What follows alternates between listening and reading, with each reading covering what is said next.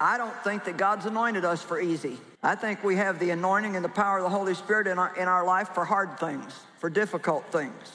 Somebody without God can't have trials and tribulations and stay happy, but we can because we've got somebody on our side.